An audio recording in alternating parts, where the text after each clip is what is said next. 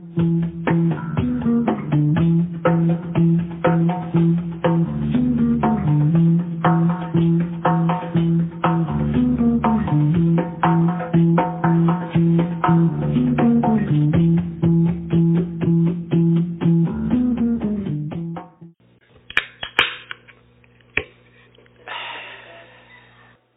welcome to Bible study, everybody. Good to see you tonight. Glad you're here. We're going to take a little bit and pray, and then we'll get started with our Bible study. So let's pray. Heavenly Father, thanks for the life that you give, and we thank you for a life that uh, you say you give and is abundant. And so we believe you tonight uh, with a simple faith for not only life, but that more abundantly. And we thank you, Jesus, that you're the provider, you're the creator, that you speak life into us. And so we receive of you tonight. We ask God that you'd fill us. We pray, God, for your Holy Spirit to lead us, to guide us, to uh, help us to understand. We pray, Father, that uh, we would have an open heart and an open mind to receive all that you want to give us and all that you want to show us tonight. So we pray, have your way. I ask God that we would yield to you, we'd yield to your will, we'd yield to your purposes, we'd yield to your word. Ask God that uh, we'd just be open, really open to what you want to say and do. I pray for change tonight and ask God that you'd have your way. For we ask it in Jesus' name. Amen. Amen. Reminder uh, for our podcast listeners that we have an interactive feature with Bible study, and that is through a website at www.speakpipe.com. That's S P E A K P I P E dot com slash Monday Night Bible Study, all one word. You go there to that web page, and there's a button that you can toggle, and you can leave us what would appear to be a voicemail. And we'd love to hear from you. Could be just saying hi or maybe you have a question about Bible study, or maybe you have a comment, or you just want to tell us where you're from. But we'd love to hear from you. Could be something good God's doing in your life. So drop us a line, uh, leave us a message, and we'll endeavor to play that at our next Bible study. If you have your Bibles, uh, let's open up to Hebrews chapter 11. Hebrews 11. Hebrews chapter 11. Seeing as when this is being recorded, I'd just like to wish everybody a Merry Christmas. I'm not going to speak about Christmas tonight, but Merry Christmas. Because Christmas will come and go before we meet again. So, Hebrews chapter 11, I need a volunteer to read verses 5 and 6. By faith, Enoch was taken away so that he did not see death and was not found, because God had taken him. For before he was taken, he had this testimony, that he pleased God. But without faith it is impossible to please him. For he who comes to God must believe that he is, and that he is a rewarder of those who diligently seek him. All right, thanks for reading that. So we have a just a, a brief account here in Hebrews uh, about Enoch. And really, the accounts about Enoch are fairly brief throughout the Bible. Uh, there's a brief account about Enoch in the book of Genesis, and then you see him show up again. Couple other places. Jude is a place where Enoch shows up, and they talk about him a little bit, so we get a little more insight into him from there. But uh, he was someone who, if you look at the generations that came before him, uh, according to our genealogy we have in the scriptures, he was seventh from Adam and likely lived in a fairly wicked time uh, when he uh, was part of his life. Uh, we know that those that would come after him, and Noah specifically, lived during a time where the inclination of people's hearts was to do wickedness all the time. And so that that's really bad. And, and I, I emphasize this every time we read about Noah in that that that time was so wicked that people just did wicked things all the time. And so we have not seen a wickedness like that. No matter how things, how bad things appear or seem to be at any point in time, we've not seen that kind of wickedness again since the days of Noah. And so, just to emphasize the fact that that kind of a wickedness uh, was building over generations. And understanding that these generations were super long. These guys were living, the patriarchs that came after Adam, I mean, they lived for really long periods of time you know, 800, 900 years. And so they were all alive during time frames where people that you think would have come a lot later on would know some of the people or be able to speak to some of the people that were born hundreds of years before them. I don't know if that makes any sense. You understand what I'm saying by that? So, in other words, if you were someone and you, let's say, you waited and you had your first child when you were 150 years old, well, then they went and had children, and so there'd be several generations that would come after them. And if a person's 900 years old, how many generations would be able to go back to that person and speak to them?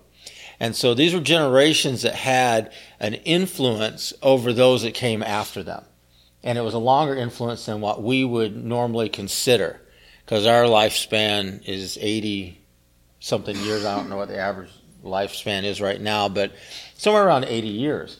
And so you look at that 80 to 120 years lifespan compared to 900 years, you're not going to see as many generations as they did. And so we have to understand that the influence that the patriarchs had, especially those that came from Adam down through Noah, the influence that they had was tremendous over the people that came after them. Uh, Abraham was able to speak back to and be able to meet with and be able to hear the wisdom of those that had come before him. But you have to think hundreds of years before because they would still have been alive during that time. And so he would have been able to speak to somebody that was even closer to, say, the generation of Adam, uh, perhaps the generation of Seth or, or whoever would come after them.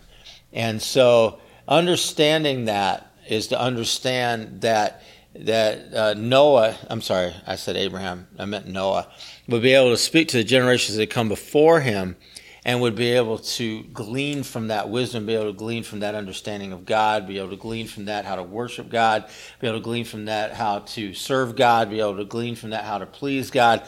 All of those things that have been passed down through all of these generations they would have been able to see, they would have been able to understand, and they would have been able to experience. And so that's a lot of wisdom. Because you think about it in the Old Testament, I, and I talk about this quite a bit, this idea of primitive faith. And this is a, a faith without any kind of a formal religion that we know of. The, the ancient world was, we don't know how long. We don't know how long the ancient world existed for.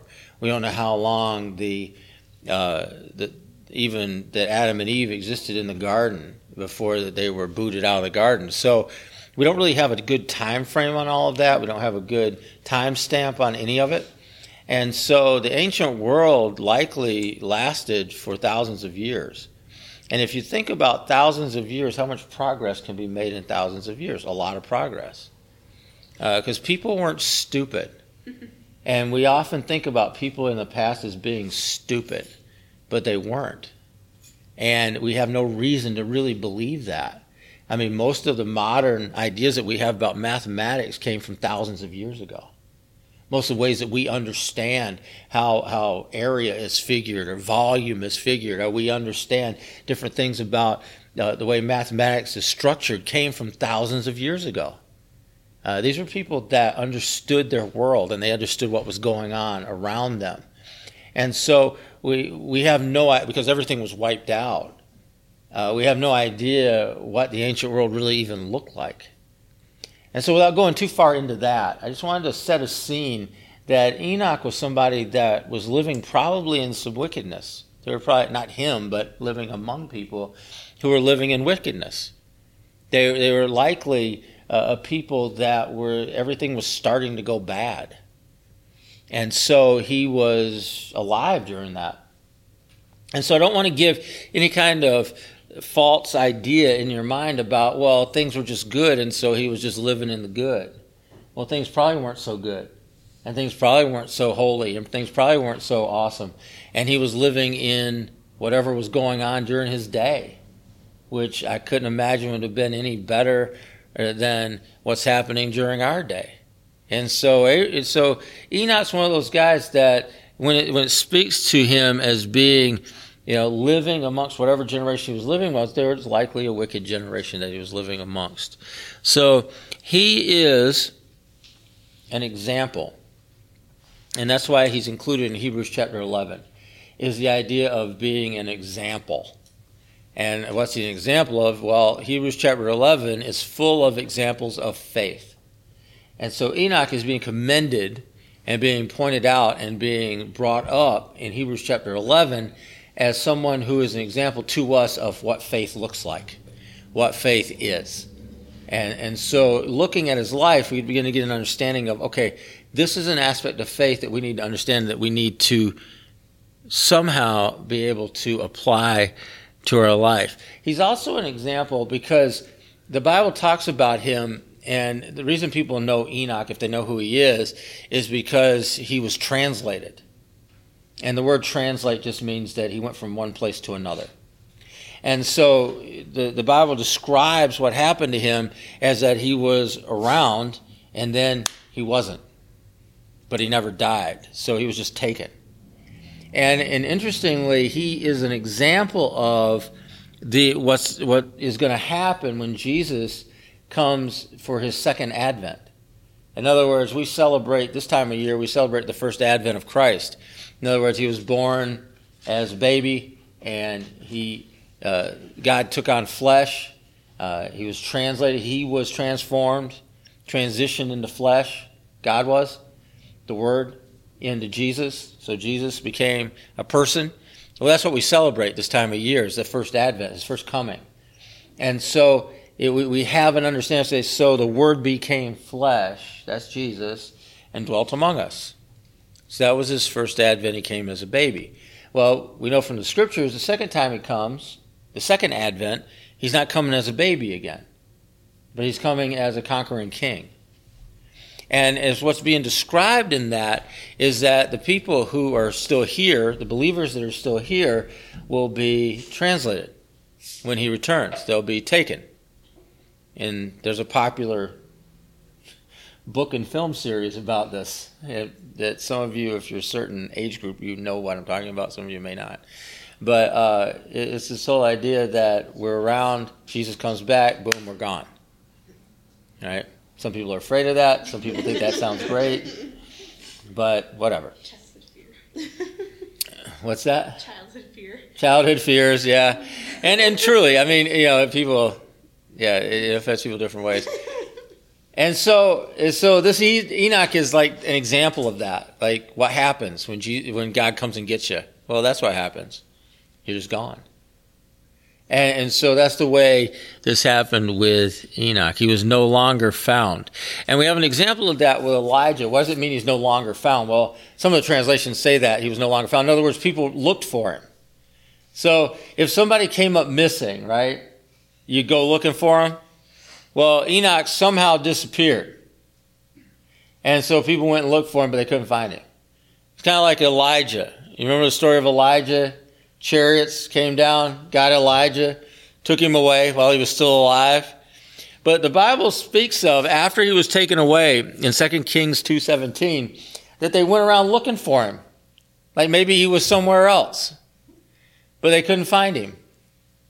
So so we, we have a hard time, I think, sometimes really getting a hold of this in our brains that you have this guy who was, he was living his life out, been around for a lot of years, and all of a sudden was just gone. Elijah, in, in his prime of, of prophesying and doing miracle signs, wonders, or whatever, and there he was one day, and, and then he was taken up in a chariot and was gone. And so they looked for him. They wanted to find him, but they couldn't. Look for Enoch. He couldn't find him. He wasn't around anymore. But in our human ways, we, we tend to think in those kind of terms, but that's not really just that's not how God thinks. And so, without applying too much of our human ways to what God's going to do, kind of look at it and just at face value, say, all right, well, he was not. Some of your Bibles would say translated, and that's a really simple a word, that word translate, it just means it denotes a change of place, is all it denotes. A change of place. And in the Hebrew, it says this He was not, for God took him. So he was not. Somebody look at uh, Genesis chapter 5. We'll look at the original piece here, uh, passage. Genesis chapter 5. I need a volunteer to read verses 21 through 24.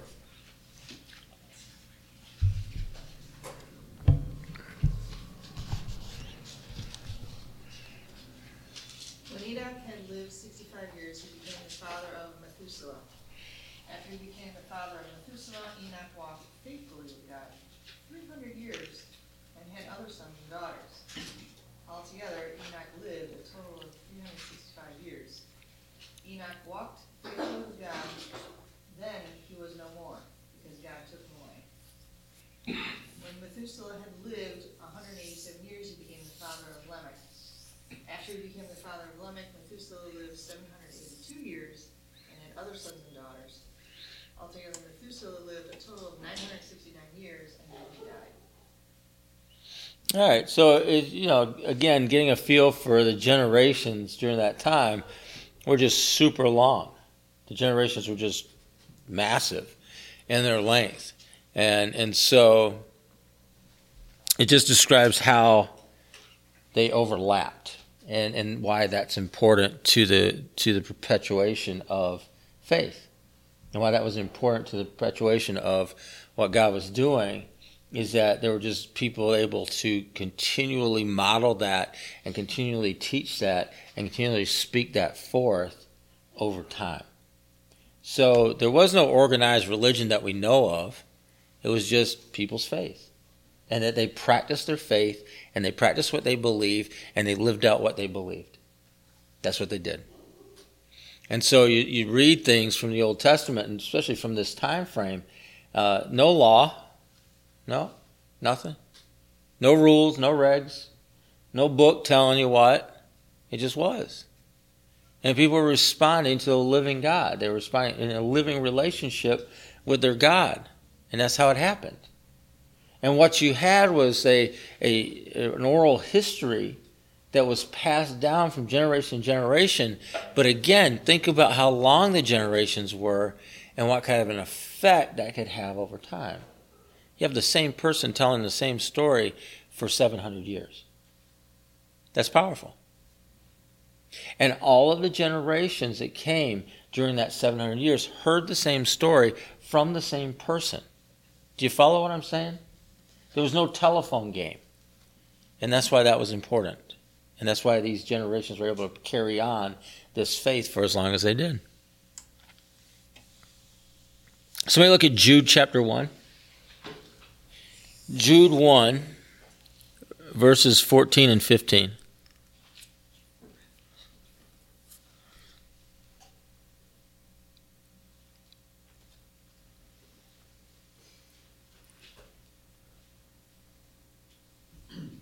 It was also about these that Enoch, the seventh from Adam, prophesied, saying, Behold, the Lord comes with ten thousands of his to execute judgment on all, and to convict all the ungodly of all their deeds of ungodliness that they have committed in such an ungodly way, and of all the harsh things that ungodly sinners have spoken against him.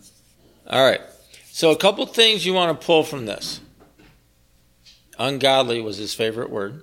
No. A couple things that you want to pull from this. The first thing you want to pull from this is that he was a prophet.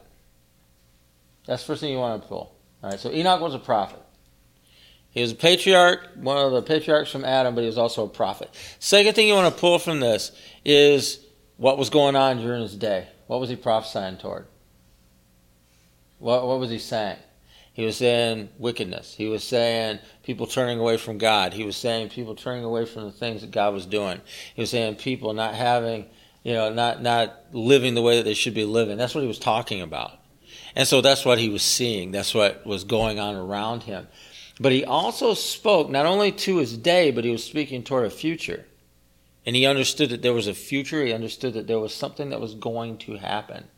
And so he could see down the road. So those are a few of the things that you pull from that. Uh, I'm not going to pull anything specific from it, like, well, what's it, who is he specifically talking to, or anything else like that. Uh, we don't need to pull that. All we need to look at is that he's a prophet. He is speaking to evil, which was going on around him during his day, but he's also speaking toward the future and understand that there's a future and there's something that's about to happen. So that's what's going on. So we get to uh, Hebrews 11. Those are a couple spots for Enoch's mentioned. We get to Hebrews 11. Hebrews 11 pretty much quotes Genesis. And, and what you see here is it starts off by faith. That's how what goes on in Hebrews 11. By faith, so and so. By faith, so and so. So right now it's by faith, Enoch. In other words, the, the idea of faith is a firm faith in the being of God. Now, what do I mean by that? A firm faith in the being of God. What I mean by that is that that's who God reveals himself as. Why is that important? Because that's important because it's not who you want him to be. It's not who you think he is. It's not who your Sunday school teacher told you is necessarily. It's who he reveals himself as. Well, what if that's offensive to you? I don't care. All right? He don't care. He doesn't try to be offensive to you, but maybe there's certain parts about God's revelation that you don't like. I, I can't answer to that. But faith is that thing which allows us to take hold of who God is based on His revelation of Himself, not on what we want. And there's a big difference between in just believing in who God is and who God reveals himself as, or believing in the God that you've created. Those are two different things. One's an idol, one's God. The idol is always somebody that you like. That's the friendly God that you make up, you know. And I'm not saying God's not friendly. I'm just saying that friendly to you, friendly to your sensibilities, friendly to the way that you see the world, friendly to the way you want the world to be, or whatever it is. You've got an idea of who you want God to be. And if that's the God that's in your head and that's the God that you believe in, you kind of mix that up. You mix that up because God's going to reveal himself for who he is. He calls us into faith as to who he really is, not who we want him to be. You know, you run into people that, that, oh, God did this to me, or God said this, or God didn't do this thing that I wanted him to do when I wanted him to do it. And they get all bitter about God. Well, you always get bitter at the God that you make up. Because the God that you make up doesn't really move. The God that you make up doesn't really work in your life. The God that you make up doesn't really answer prayer. That's not the God that we serve. That's the God you made up. And so the God you made up is awesome until you need something. He's awesome until you want him to do something. He's awesome until you need for him to move in a situation and you pray to the God that you made up and nothing happens and you get bitter and upset and angry. Why? Because he didn't do what you told him to do. When he's supposed to do what you tell him to do if you make him up? Well, sure. But there's no power in that. Are you following what I'm saying? There is no power in your imagination to affect your life in the world. There's just not. I mean, you can believe there is all you want, but there's not. God is going to do what God does. God, the real God, He actually responds to our prayers. The real God actually hears us when we pray. The real God actually knows the, the things that are going on in our life, actually knows when we have need, actually knows when things are happening in our life, and the real God can actually respond when we pray. That's the truth. And so if we're going to exercise faith, we have to define that faith as in the God who reveals himself, not the one in your head. Because faith in the God in your head isn't going to produce anything. And that's why that is important. That's a distinctive by faith, then fill in the blank. Something's going to happen if it's real.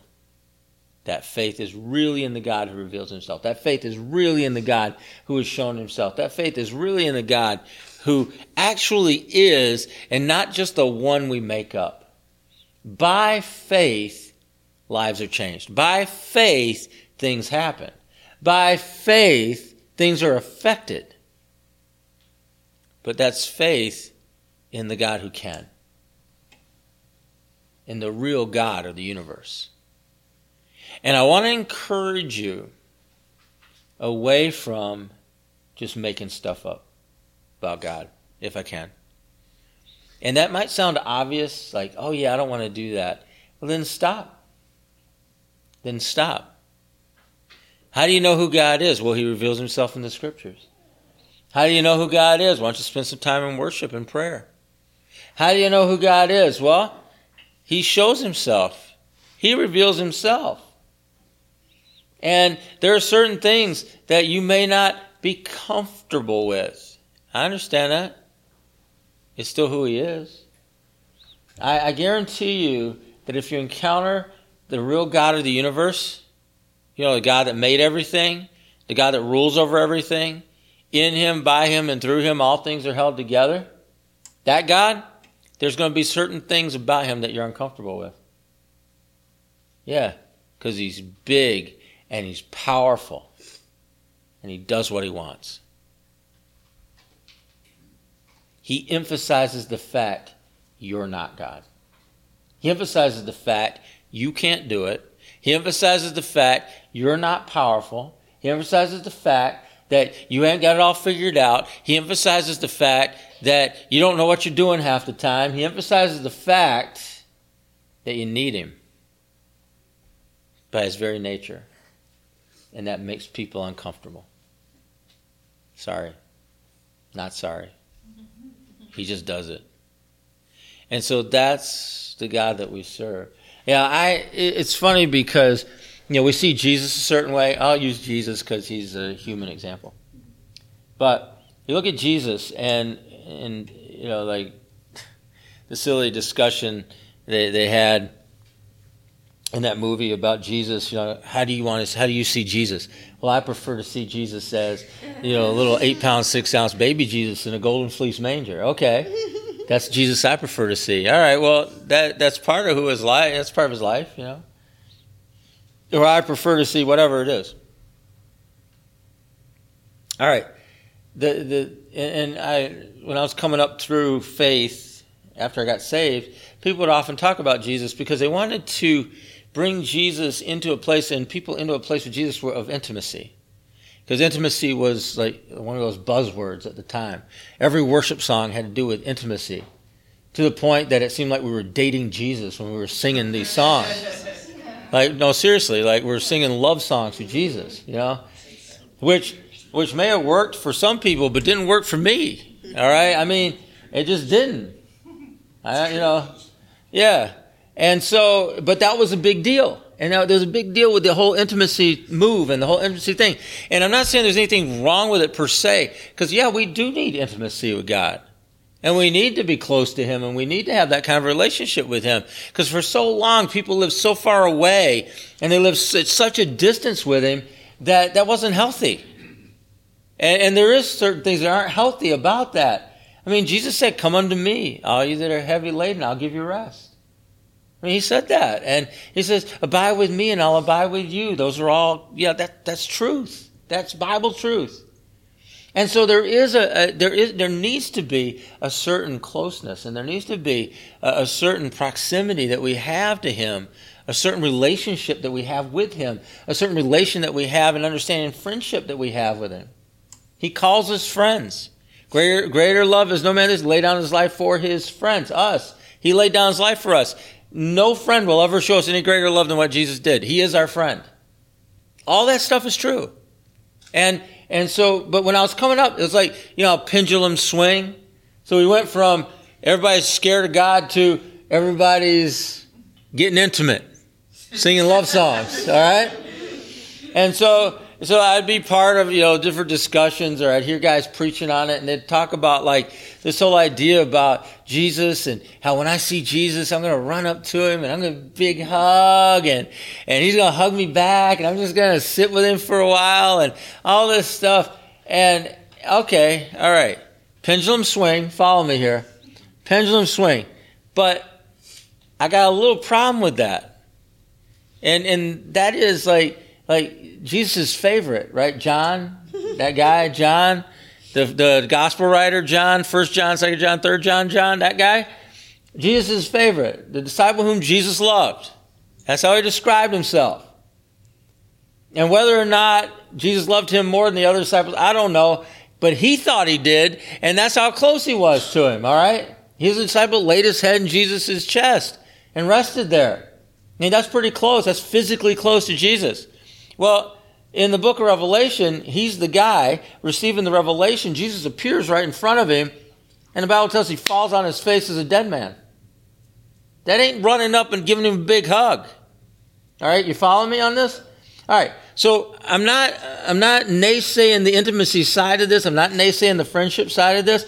All I'm saying is, is that as the revelation of God comes, there's an understanding that there are certain things about him as he reveals himself to us that may and likely will make us feel a little bit uncomfortable. It just doesn't mean it's wrong. It just means that's who he is. It doesn't mean we can't trust him. Of course we can. It doesn't mean we can't find rest in him. Of course we can. It doesn't mean we can't love him. Of course we can love him. And he loves us. No one will ever love us any more than he does. But it doesn't mean that the God of the universe isn't going to shock me every now and then. It doesn't mean that the God of the universe isn't going to do something that I never thought of or do something that I think he should do something else on, or we're going to disagree, or whatever it's going to be. And I hope you can kind of understand what I'm saying. By faith, faith in what? Faith in the God of the universe as he reveals himself. So you have to cultivate that faith in you. You do.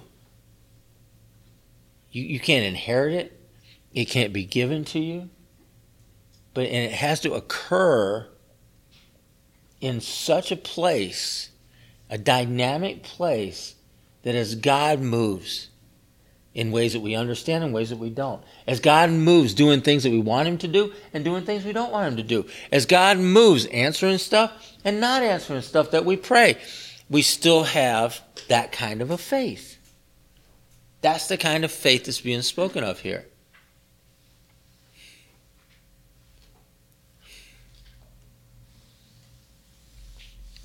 And so it was by this faith, and this is a big faith.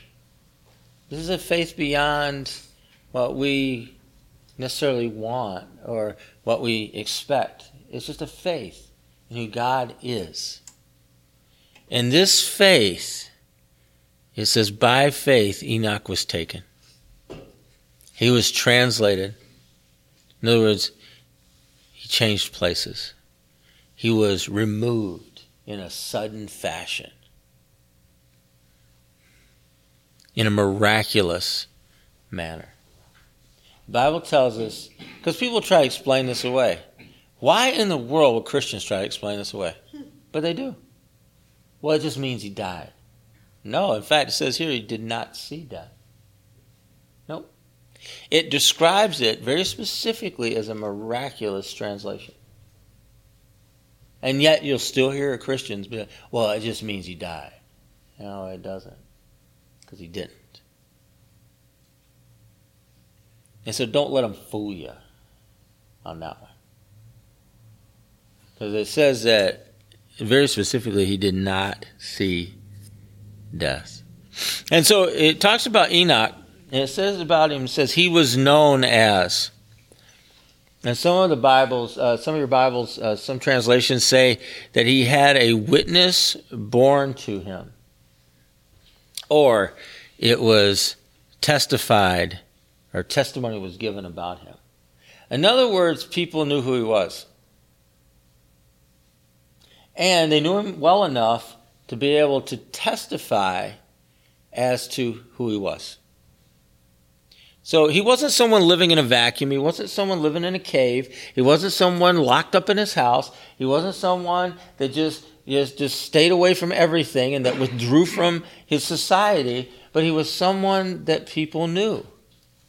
And he was someone that was sharing life. He was someone that was making himself known to the people around him.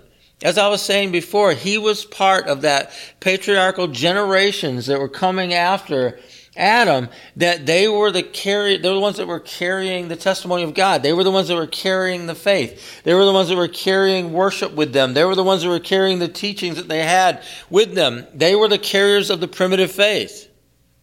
So he had to be known if he was going to go about the work that God had called him to do. As a prophet, he was going to go about the work that God called him to do. As someone that was going to carry the faith to the next generation and the next one and the next one and the next one. That was part of who he was. And the reason, and this, if you don't understand why I'm saying this, there'll come a day where I pray that maybe you'll understand why I'm saying this. You know, maybe there'll come a day where, where you come into an understanding as to why this is important. Why it's important that he wasn't living his life in seclusion. Why it was important that he wasn't just living his life locked up in a house somewhere or locked up in a cave somewhere. But he was living his life out loud. And he was living his life out in front of people. And he was living his life out where people could see him and understand him and see who he was so they could give testimony about it. He was known. He was known.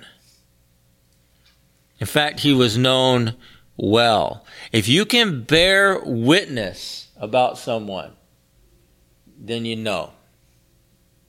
You know him. And some of us have tendencies toward being by ourselves. And all I can say is, is that God didn't create us to live by ourselves. That's all I can tell you. But He calls us to live our lives out. Out with one another. Outside, where people can see. Out loud, where people can hear. In such a place that we could be a people who carry the truth and bear the truth. So by faith, by faith, Enoch was taken. And the Bible says that he was known as someone, a person who pleased God or was well pleasing to God. And so that's why he's put in Hebrews 11. We need to imitate, we need to imitate that faith. In other words, this is the faith that is pleasing. This is the life that is pleasing. This is the testimony that is pleasing. This is the person that's pleasing to God. And it's by faith. So that's the faith we need to imitate. What faith was that? The faith in who God says He is, not in who we want Him to be. And it's by that faith that we obtain and that we show ourselves as a people who are pleasing, well pleasing to God. Because if you want to please God, according to this passage here, it makes a statement. It says, if you want to please God, it requires faith. If you want to please God, it requires faith. What kind of faith? The kind of faith I've been talking about. And I'm going to say this, and you're going to be like, yeah, it's got to be more than that. You're going to tell me that. Even if you don't say it out loud, I know you're thinking it. It's by faith alone. That's how we please God. It's by faith alone. And you can argue with me about it. You can tell me, no, it's got to be this, this, and this. It's got to be something else. It's got to be, there's got to be more to it than that. And I know I've heard the arguments. I understand it. But my, what I believe, and what I believe this passage tells us, it's by faith alone. Why? Because without faith, it's one of those absolute statements in the Bible. Without faith, it is, what's the word I'm going to say? Impossible. Impossible impossible to please God. Faith, faith is the basic component if we're ever going to please God. Yeah, um, and it's that. Just hold the word faith in your head. It's that thing, faith. If you don't have it, it's impossible Hear that word. Impossible. That's an absolute word. It is without possibility. Without faith, you do not have any possibility of pleasing God. And and if you really understand that, that'll help you put a premium on faith. Because if somewhere in your head you still believe you're going to please God some other way, then you don't have the right premium on faith in your life. If you think somehow, oh, I'm going to be a good person, he'll love that. Mm-hmm. you know, he doesn't care. Okay, in that sense. So you're not going to please him by being that good person. You, you kind of follow what I'm saying. Faith alone, and that's why I said faith alone. And I know that sounds like such a, a crazy statement. Faith alone is what God requires to please Him. That's what He's looking for. Because you can have other components without faith. You have all these different things, anything you want, all this other stuff. It doesn't matter. Faith is required. And without it, you cannot, without any possible hope of ever, please God without faith. Because you know what Enoch proves? You can please God without the law. You can please God without without uh, the New Testament church. You can please God without uh, worship like we have it. You can please God without uh, lots of stuff. You can please God without the scriptures. He didn't have the scriptures. There were no Bibles. You can please God without lots of stuff that we think is required to please Him. He didn't have any of those things. He had faith. By faith, by faith, is how that happened. And I dare say, I mean, you look at somebody like this and, and look at his life. I want you to think about this for a second. You know, living in the times of the patriarchs, living in the ancient times, the times of primitive faith. I mean, we don't know too many people that just get taken, do we? Like that. No. Like uh, it's somehow, you know, they're just living by faith and all of a sudden, boom, they're gone. No. So think about that.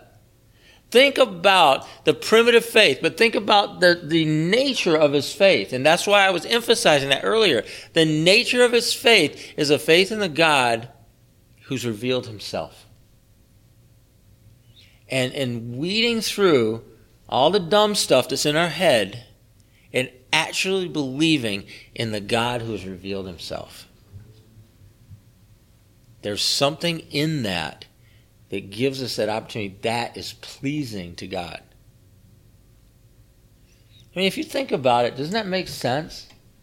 When you're looking for people that you're looking for people that love you, and you're looking for people that that accept you and that care for you, don't you want them to just see you?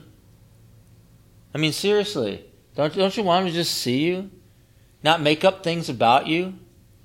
Not, not, not assume things about you, not think, well, this is the way they should be, or this is the way I want them to be. I mean, that's not a real basis for friendship, is it? I, I want you to be who I want you to be. So I'm going to just have that expectation on you all the time. And you're going to disappoint me constantly. You're going to be friends with that person very long? Probably not. Well, our relationship with God is like that in, in the sense that He wants us to believe in Him, He wants us to have faith in Him, but in who He reveals. Not that, that the, the, whatever's in our head, not in what we make up, not in what we want, but who He is. And it's that faith, that faith, that's pleasing to God. That's what we imitate if we want to please God. All right.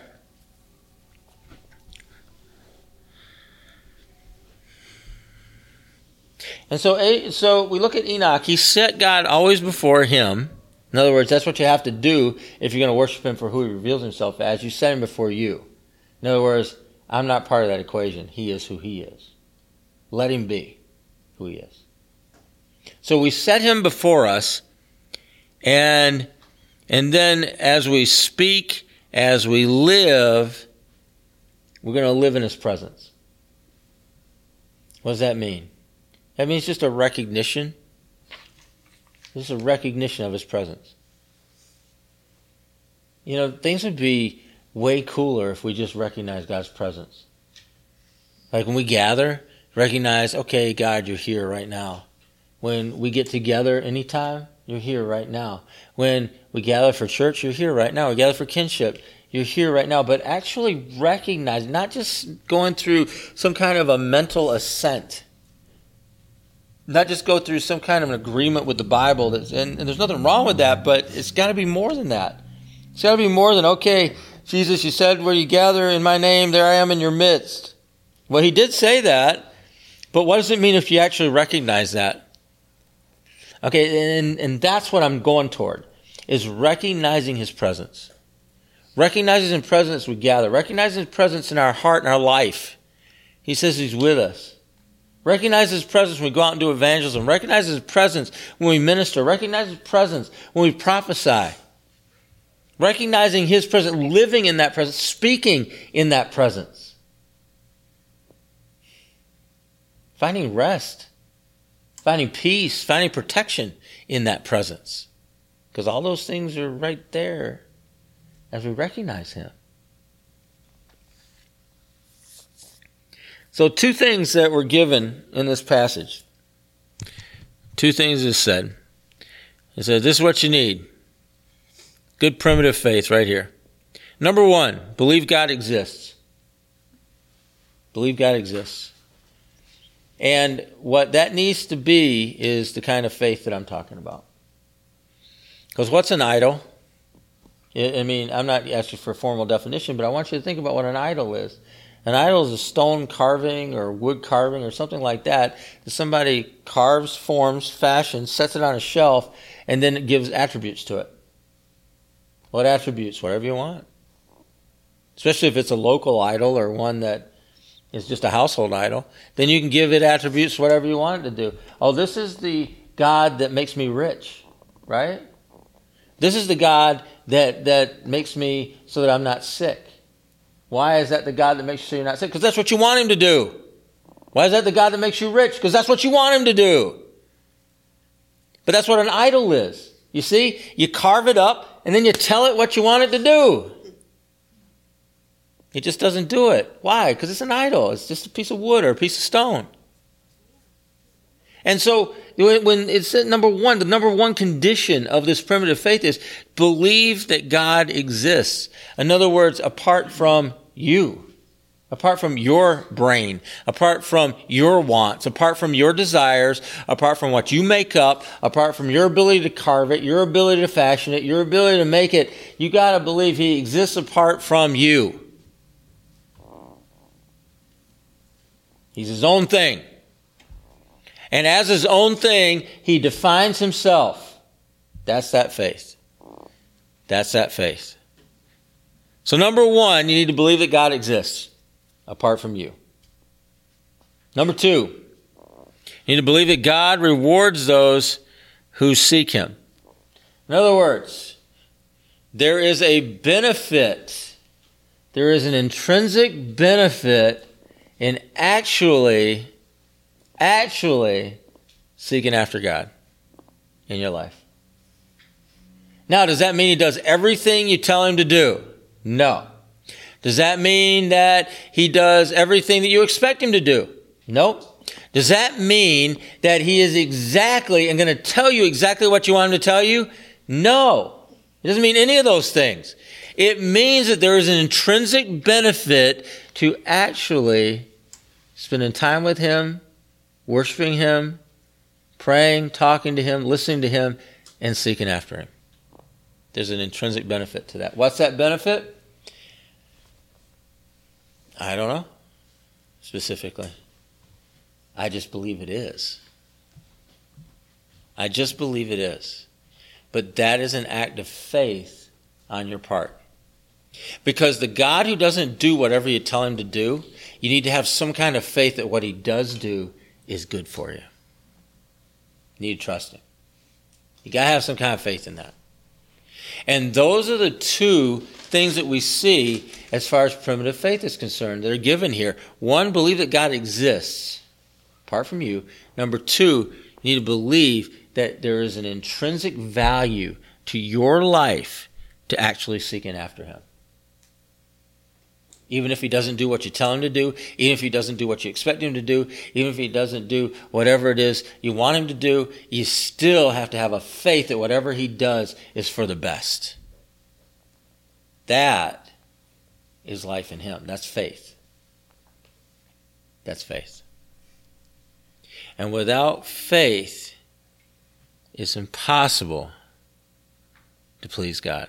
So, all of this, in Enoch specifically, this all speaks to, and you look at his life, think about this, like the, the way that he lived, the fact that he was taken, all these things, it speaks to a future state, another world.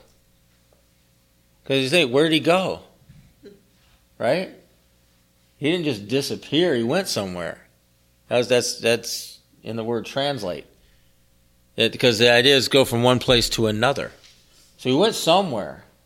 And so the fact he went somewhere speaks to another place, another state, like another point and, and, and way of being. The second thing it speaks to is that his body went with him. And that might sound weird, but body is important. We, we kind of look at the body as not being that important, and yet when Jesus came back, when he was resurrected, he had a body, right? He was able to eat, he was able to walk, he still bore the, the marks of his death in his body. But he was also able to move freely and go from one place to the other and go through locked doors and stuff like that. So there's all these other things, and he appeared, he disappeared, and all these other stuff, but he still had a body. And so it speaks to that. And it speaks to the idea that there's body involved in that, that there's a new heaven, that there's a new earth, there's another world, that body still exists there. I mean, you may not be able to glean all this just from this one story, but I do want you to think about it for a second because it speaks to all those things. You know, Elijah speaks to those things.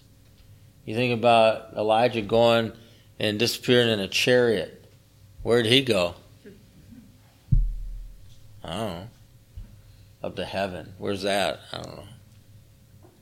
But his body went with him. He did leave the mantle behind because Elisha went and picked it up. We know that.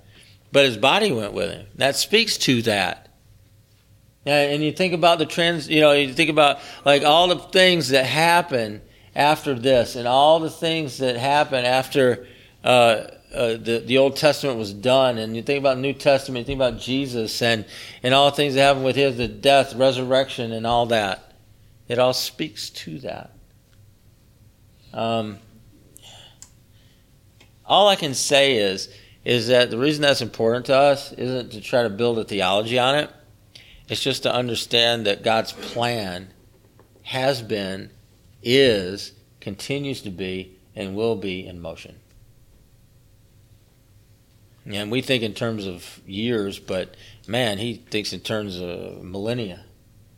But it's still in motion, still going, purpose still being fulfilled, still moving. Still hasn't changed his ways, hadn't changed his mind. It's happening. And so all I can say is I, think that we need to really glean from this is the idea of faith. And I, and I hope that's what you got out of this. Is you need to take hold of faith. What faith? That faith. What's that faith? That faith that believes that God exists. He is. Is what? Is who he says he is. And let him be the God who he says he is. Believe him that he rewards those that seek him, that there is an intrinsic value in going after God. Even if you can't put your finger on what that is. That we're not we're not dictating to God what that value is. We just believe that whatever He does is for the best and for my good.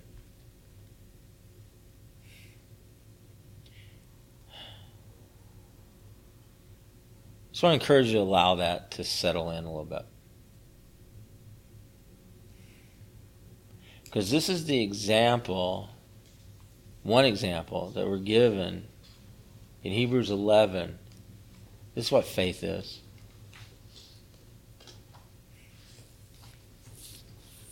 A man who lived in a time of wickedness, in a time of primitive faith, with a testimony known by those around him. This is how to live. Why don't you pray with me? Father, I just give you thanks that um, some things just don't change. And I want to thank you for that. I want to thank you that the call to faith hasn't changed. That you call us into a place of believing you, believing in you and believing you, believing in the God who reveals himself, the big God, the God of the universe, the God who has created all things, by whom all things are held together that you spoke and all things are, and that there, there's power in that. And so we believe in you that you've revealed yourself and that you continue to reveal yourself. That we have the scriptures that show us who you are. We have our times of worship. We have our times of, uh, of prayer. And that we're, we're constantly seeing more. And we're constantly seeing bigger. And we're constantly seeing just a, a, larger picture of who you actually are. And so, God, I thank you for that, and I thank you for that revelation, and I thank you for that understanding. I pray that you raise us up as a people who believe in you. Who believe in you. The God who is.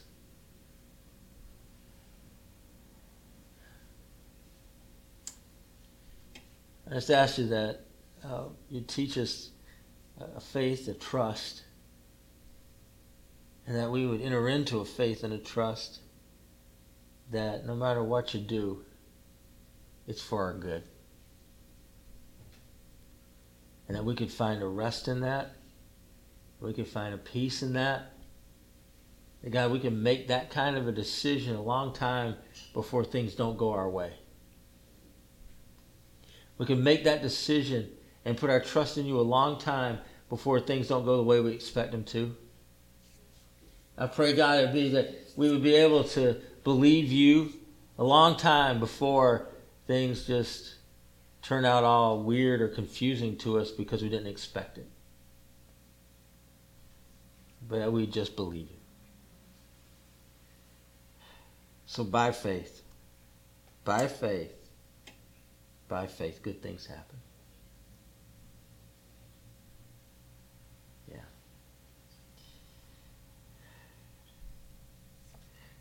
Just want to encourage you to allow God to purge some ideas out of you that need to go. Ideas about Him, things that maybe you're carrying from childhood, maybe you're carrying from trauma, maybe you're carrying from something that you were taught, maybe you're carrying them from something that was more folklore than it was Bible. But just you know, let it go. Superstition, go in the name of Jesus. Yeah, I just uh, I just ask you, Jesus, that um, yeah, simplify, simplify. Mm-hmm. I pray you cleanse, cleanse hearts, cleanse minds. Bad ideas, old ideas, silly ideas, childish ideas. Yeah.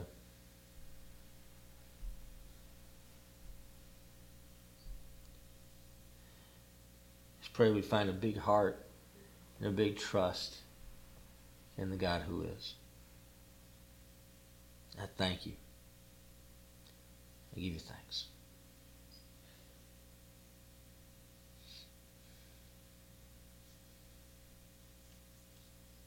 God, I pray for some big things in the days ahead.